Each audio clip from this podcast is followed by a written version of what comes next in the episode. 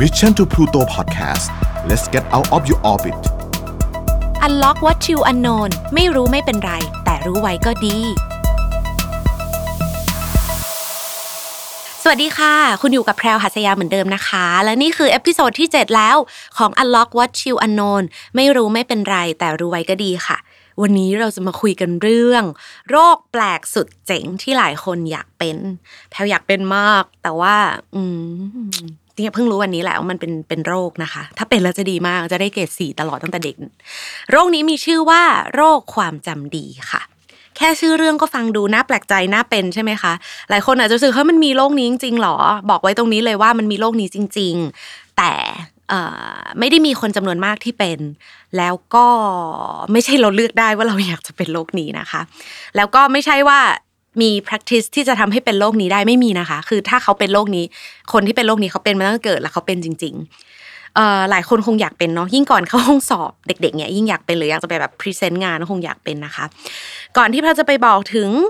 รายละเอียดของโรคนี้นะคะ โรคความจำดี ขอมาเริ่มที่โรคที่อยู่ฝั่งตรงข้ามกันก่อนที่หลายคนรู้จักกันดี ไม่มีใครอยากเป็น แต่เป็นกันเยอะเหลือเกินนั่นคือ โรค สมองเสื่อม หรือหลายคนเนี่ยอาจจะเรียกได้ว่า โรคความจำไม่ดี หรือภาวะความจำไม่ดีนะคะ โดยปกติเนี่ยจะพบว่าเกิดขึ้นในคนอายุมาก แต่วันนี้ที่เราอยากจะมาพูด เพราะว่าเชื่อไหมคะ ว่าในคนอายุน้อยเนี่ยก็พบว่าเป็นโรคนี้ได้อัตราเฉลี่ยคนที่เป็นโรคนี้เยอะๆเนี่ย โดยมากคืออายุ 65 ปีขึ้นไป แต่เป็นไปได้เหมือนกันว่า คนที่เป็นโรคนี้เริ่มเยอะขึ้นก็คือคนที่อายุ 30ถึง65 ปีนะคะ ภาวะสมองเสื่อมเนี่ยในคนอายุน้อยนะคะ มักจะพบในผู้ป่วยวัยทำงาน สาเหตุมาจากโอ้โหเราเราเป็นกันเยอะมาก ความเครียด ภาวะซึมเศร้าจากการทำงานนะคะ แล้วทั้งหมดทั้งมวลอะที่มันอันตราย เพราะคนมาคิดว่ามันไม่อันตรายมันไม่เป็นอะไร ก็เลยคิดว่าเป็นภัยเงียบไม่รู้ตัว ซึ่งผู้ที่มีภาวะสมองเสื่อมเนี่ยอาจจะไม่ได้มีเพียงแค่แบบการหลงลืมเท่านั้นนะคะ มันจะมีภาวะเครียด ซึมเศร้า แยกตัวออกจากสังคมค่ะ ไม่ว่าจะจากครอบครัวหรือเพื่อนร่วมงานนะคะ แต่มันก็มีวิธีช่วยได้ ก็อาจจะกลับไปที่จุดเริ่มต้นอยู่กับธรรมชาติ แบบบำบัดด้วยศิลปะฝึกสมาธิหรือเล่นดนตรี มันก็สามารถช่วยได้นะคะ ซึ่งภาวะสมองเสื่อมเนี่ยถ้าเอาตามเขาเรียกอะไรอะข้อมูลของมันเนี่ยมันคือความเสื่อมประสิทธิภาพของสมองที่จะลดลงเรื่อยๆ อย่างค่อยเป็นค่อยไปคือไม่ใช่ว่าลดทีเดียวแบบ หายทุกอย่าง ถ้าเป็นภาวะสมองเสื่อมเนาะมันจะค่อยๆลด ซึ่งส่งผลให้เกิดความผิดปกติของความคิดความจำไม่ค่อยดี แล้วส่งผลต่อการใช้เหตุผลด้วย logic ในชีวิตจะเปลี่ยนไป แล้วสุดท้ายเนี่ยมันก็จะส่งผลต่อการสื่อสาร เพราะว่าพอเรา logic เพี้ยนเนาะการสื่อสารมันก็จะเพี้ยนตาม รวมถึงบุคลิกภาพเปลี่ยนแปลง หรืออาจจะดูเหมือนผิดปกติ ในบางกรณีนะคะ อาจจะมีอารมณ์แปรปรวนเครียดซึมเศร้าต่อต้านสังคม แยกตัวจากสังคม แล้วก็อย่างที่บอกเนี่ยโดยมากเนี่ยเกิดกับคนอายุ 65 ขึ้นไปแต่ 30 บวกก็เป็นได้นะ ซึ่งวันนี้เราเลยจะมาคุยกันถึงภาวะสมองเสื่อมในคนอายุน้อยค่ะ เริ่มพบมากขึ้นถึงเกือบ 7%ของจำนวนผู้ป่วยโรคสมองเสื่อมทั้งหมด ก็คือเอาเป็นว่าผู้ป่วยร้อยคนน่ะ ที่เป็นโรคสมองเสื่อมเนาะเป็นอายุน้อยๆเนี่ย ตั้งเจ็ดคนซึ่งเยอะมากนะแล้วผู้ป่วยส่วนใหญ่เนี่ยอยู่ในวัยทำงานค่ะ มักถูกมองว่าเป็นเพียงเรื่องของความเครียด หรือภาวะซึมเศร้าจากการทำงาน มันก็เลยเป็นอย่างเงี้ยไม่ได้สังเกตความผิดปกติ แล้วก็ละเลยคิดว่าไม่ไม่อันตรายพอรู้ตัวอีกทีก็ก็อาการไปเยอะแล้ว หรือแพลเป็นเนี่ยแพลเริ่มไม่แน่ใจละ เราต้องเราต้องดูตัวเองกันนะคะ ว่าเอ๊ะเราเป็นหรือเปล่าว่าบางทีมันไม่ใช่ มันไม่ใช่แบบไม่เป็นอะไรอะ คือถ้าเราลองสังเกตตัวเองว่าจำอะไรไม่ได้เลยอะ อันนั้นไม่ได้นอนเปล่าวะไม่แน่ใจอะเราเราเราเราต้องลองคิดแล้วกันว่ามันมาอย่างต่อเนื่องหรือเปล่า จนเรารู้สึกว่ามันเริ่มมีผลกระทบต่อการทำงานต่อการใช้ชีวิต คนรอบข้างเริ่มสังเกตเราว่าเรามีอาการแปลก อันนี้เราต้องศึกษาตัวเองดูตัวเองบ่อยๆเพราะว่าการสังเกตตัวเองเนี่ยคุยกับตัวเองเยอะๆก็เป็นเรื่องสำคัญนะคะ ทีนี้สาเหตุของโรคสมองเสื่อมในคนอายุน้อยเนี่ยมันอาจเกิดได้จากหลากหลายfactor เลยนะคะหนึ่งในนั้นเนี่ยคือคนในครอบครัวมีประวัติว่าเป็นภาวะสมองเสื่อมตอนอายุน้อย แปลว่าสิ่งเหล่านี้เนี่ยมันส่งส่งต่อถ่ายทอดทางพันธุกรรมได้เหมือนกัน นอกจากนี้เนี่ยอาจจะเป็นภาวะเส้นเลือดสมองตีบ ซึ่งมักพบในผู้ป่วยอายุน้อยที่มีภาวะเบาหวานนะคะ ความดันโลหิตสูง ไขมันในเลือดสูง ก็เลยทำให้เส้นเลือดฝอยในสมองตีบ แล้วก็ส่งผลให้เซลล์สมองตาย หรืออาจจะเป็นสาเหตุว่าฮอร์โมนของของคนคนนั้นผิดปกติ โดยเฉพาะฮอร์โมนไทรอยที่มีระดับต่ำกว่ากว่าปกติ หรืออาจจะเป็นภาวะร่างกายขาดวิตามิน B12 ถ้าขาดเป็นเวลานานมากๆเนี่ยมันอาจส่งผลให้เซลล์สมองเสื่อมจริงเหรอเดี๋ยวไปหาวิตามิน B12 กินด้วยนะคะ หรือสูบบุหรี่หรือดื่มแอลกอฮอล์เป็นประจำค่ะ เพราะแน่นอนบุหรี่เป็นปัจจัยเสี่ยงของภาวะหลอดเลือดสมองตีบ ส่วนแอลกอฮอล์เนี่ยมันไปยับยั้งการดูดซึมของวิตามิน B12 แล้วนอกจากนี้เนี่ยการดื่มแอลกอฮอล์เป็นระยะเวลานานหรือดื่มในปริมาณมากเนี่ยก็อาจทำลายสมองส่วนต่างๆได้ด้วย หรืออาจจะเป็นการติดเชื้อในสมองนะคะ เช่น HIV ซิฟิลิสหรือไวรัสอื่น ๆ หรือคุณเคยได้รับบาดเจ็บที่ศีรษะ หรือเนื้องอกในสมอง ก็มีส่วนสำคัญที่ทำให้เกิดโรคสมองเสื่อมในคนอายุน้อยได้ เราจะสังเกตตัวเองได้ยังไงบ้างนี่น่าจะเป็นคำถามสำคัญนะคะ ลองคิดภาพตามนะว่าเรามีอาการเหล่านี้หรือเปล่า ลืมเรื่องง่าย ๆ เช่น วัน เดือน ปี สถานที่ที่เพิ่งไปมา ลืมนัดสำคัญ บางคนถึงขั้นลืมวันเกิดตัวเอง มักต้องใช้ตัวช่วย เช่นสมาร์ทโฟนหรือสมุดโน้ตมาช่วยจำโอ้ my god หรือแพลวเป็นเนี่ยแพลวเป็นบางอย่างเนี่ยเก้าสิบเปอร์เซ็นต์อะลองดูข้อต่อไปนะคะ บุคลิกบุคลิกภาพเปลี่ยนไป เช่น พูดไม่ได้ใจความ บางครั้งพูดติดติดขัดขัดหรือพูดซ้ำๆนี่ฟังมาแพลพูดติดขัดบ้างไหมคะ ไม่เนาะทำให้ประสิทธิภาพในการสื่อสารกับคนรอบข้างถดถอยลง ข้อต่อมาค่ะ การตัดสินใจแย่ลง การตัดสินใจไม่เหมาะสมกับสถานการณ์ หรือต้องใช้เวลานานในการตัดสินใจ หรือมักเกิดความผิดพลาดในการกะระยะ การบอกสี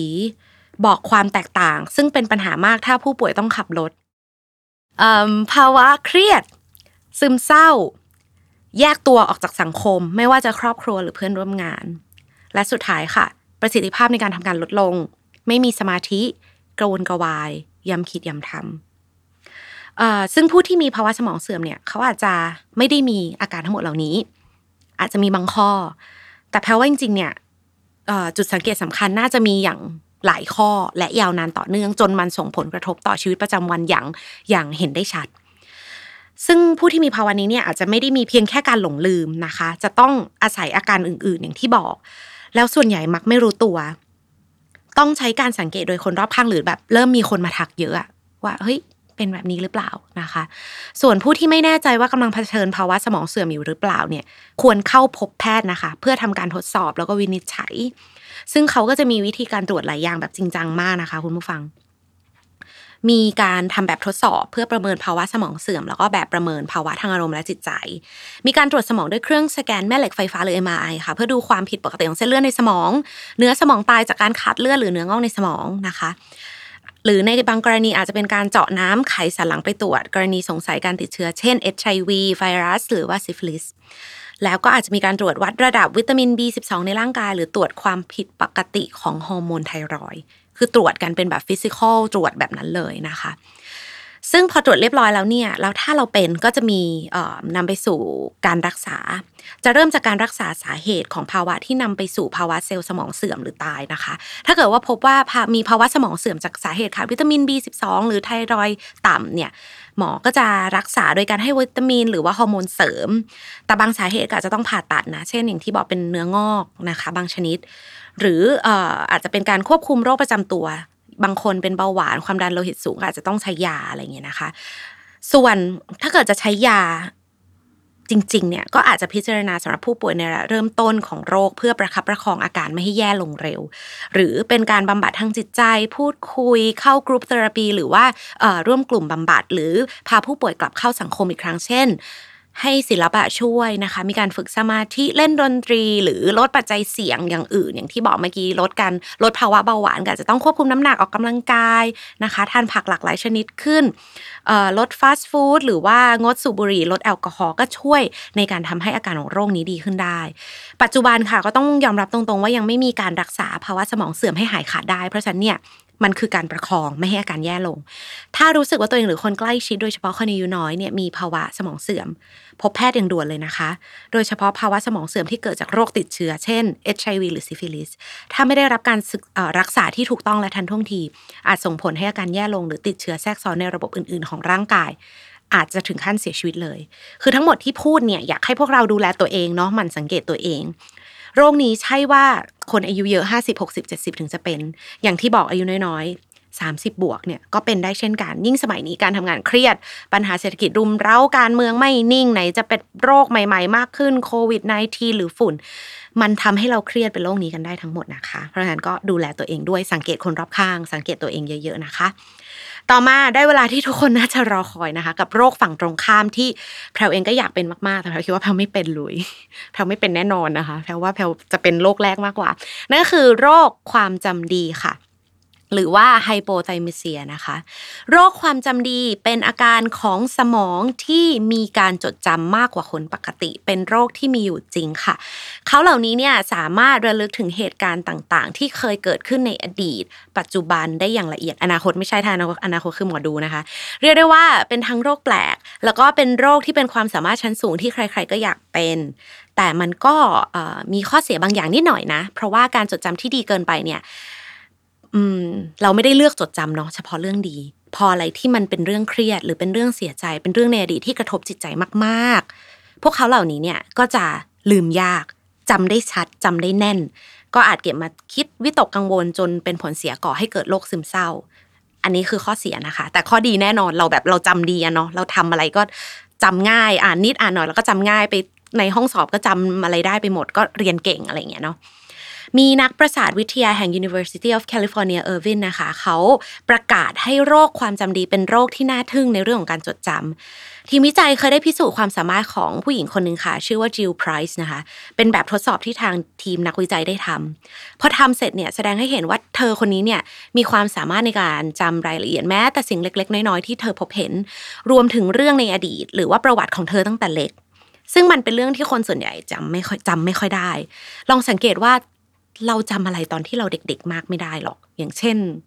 ตอนสามขวบเราโดนพ่อแม่ตีแล้วเขาพูดอะไรกับเรา เอาจริงๆแพลว่าความทรงจำแพลเริ่มจำได้น่าจะเจ็ดแปดขวบอะแพลถึงจะแบบเหมือนตอนเนี้ยแพลถึงจำได้นะคะ น้องถัดจำได้อายุเท่าไหร่คะจำตอนสามขวบได้ไหมคะจำได้เป็นภาพใช่ไหมคะ อะ เหมือนกัน แต่ว่าถ้าจำเรื่องราวจริง ๆ ก็น่าจะแบบปหนึ่งเนาะ เออ แบบโดนทำโทษครั้งแรกแปลว่าหลายคนน่าจะเป็นเหมือนกันนะคะ แต่ถ้าเป็นโรคนี้เนี่ย คุณจะจำรายละเอียดชัดเจนได้ตั้งแต่เด็ก คือเขาไม่ได้ระบุไว้ตั้งแต่เมื่อไหร่แต่แพลวเดานะว่าตั้งแต่เริ่มแบบ เริ่มพูดได้เริ่มจำความได้ ภาพมันจะไม่ใช่ละมันจะทุกอย่างเป็นรายละเอียดชัดเจน สามารถระบุคำพูด สามารถระบุสาเหตุ สามารถระบุการกระทำของตอนเด็ก ๆ ได้หมด แล้วก็เรื่องในปัจจุบันหรือว่าเวลาอ่านหนังสือหรือต้องการจะท่องจำอะไรก็คือจะจำได้ดี ก็คือไปแข่งขันแปลว่าไปแข่งขันอะไรโลกความจำก็คือชนะเนาะแต่ทีนี้เนี่ยมันยังไม่สามารถระบุถึงสาเหตุที่ก่อให้เกิดโรคความจำดีได้นะคะ เพียงแต่สังเกตเห็นถึงโครงสร้างสมองบางส่วนที่แตกต่างจากคนทั่วไป คือถ้าสมมติมีการทำการ MRI อะสมองคนพวกนี้เนี่ยจะแตกต่างจากคนปกติ คือตามบทความที่แพลวอ่านมาเนี่ยเขาไม่ได้เขียนชัดเจนว่าแตกต่างยังไง แต่แพลเชื่อว่ารูปร่างลักษณะทางฟิสิกอลมันจะไม่เหมือน มันก็เลยเป็นสาเหตุสำคัญที่บอกได้ว่า มันเป็นจริง มันมีโรคนี้อยู่จริง แล้วก็ทำให้ความจำของคนเหล่านี้เนี่ยดีมากจริง ๆ ที่เขาทำการศึกษาโรคนี้มากขึ้นนักวิจัยนะคะ เขาพยายามศึกษา คือเขาไม่ได้อยากจะเข้าใจคนเป็นโรคนี้อย่างเดียวนะ แต่ที่เขาพยายามศึกษาเพราะเขาเนี่ยต้องการรู้จักโรคนี้ให้มากขึ้น เพราะมันเป็นโรค ตรงกันข้ามกับคนที่เป็นโรคความจำเสื่อมใช่ไหมคะเขาต้องการศึกษาเพื่อเป็นแนวทางในการรักษาผู้ป่วยที่เป็นโรคความจำเสื่อม หรืออาการบาดเจ็บของสมอง คือเหมือนต้องการเห็นภาพเห็น reference ชัดขึ้นว่า สมองคนปกติเป็นยังไงนะ สมองคนที่ความจำดีเวอร์เป็นยังไงนะ สมองคนที่ความจำเสื่อมเป็นยังไงนะ เพื่อประกอบการศึกษาและเพื่อจะได้รักษาได้อย่างถูกที่ถูกทางมากขึ้น เขาบอกว่ามี factor หลายอย่างที่เกี่ยวข้องนะคะ กับการเป็นโรคความจำดี เริ่มต้นตั้งแต่ประเภทของหน่วยความจำหลักโอ้โหแพลวเพิ่งรู้ว่าคนเราเนี่ยแบ่งความจำออกเป็นแบบหลายอย่างมากอะอย่างแรกเขาเรียกว่าเป็นหน่วยความจำระยะสั้นแล้วก็ระยะยาว หน่วยความจำนี้เนี่ยเป็นหน่วยความจำที่สมองคุณนะ ถูกสั่งการให้เก็บเรื่องราวต่างๆ ไว้ อย่างเช่น หน่วยความจำระยะสั้นก็อาจจะเป็นเรื่องที่คุณทำอยู่ทุกวัน เช่น เมื่อวานนี้ทานอะไร ขับรถไปที่ไหน ใส่เสื้อแบบไหน กินเยอะไหมส่วนความจำระยะยาวเนี่ยก็เป็นสิ่งที่เชื่อมกับจิตใจอารมณ์ความรู้สึกนะคะ ยิ่งอะไรที่มันที่มัน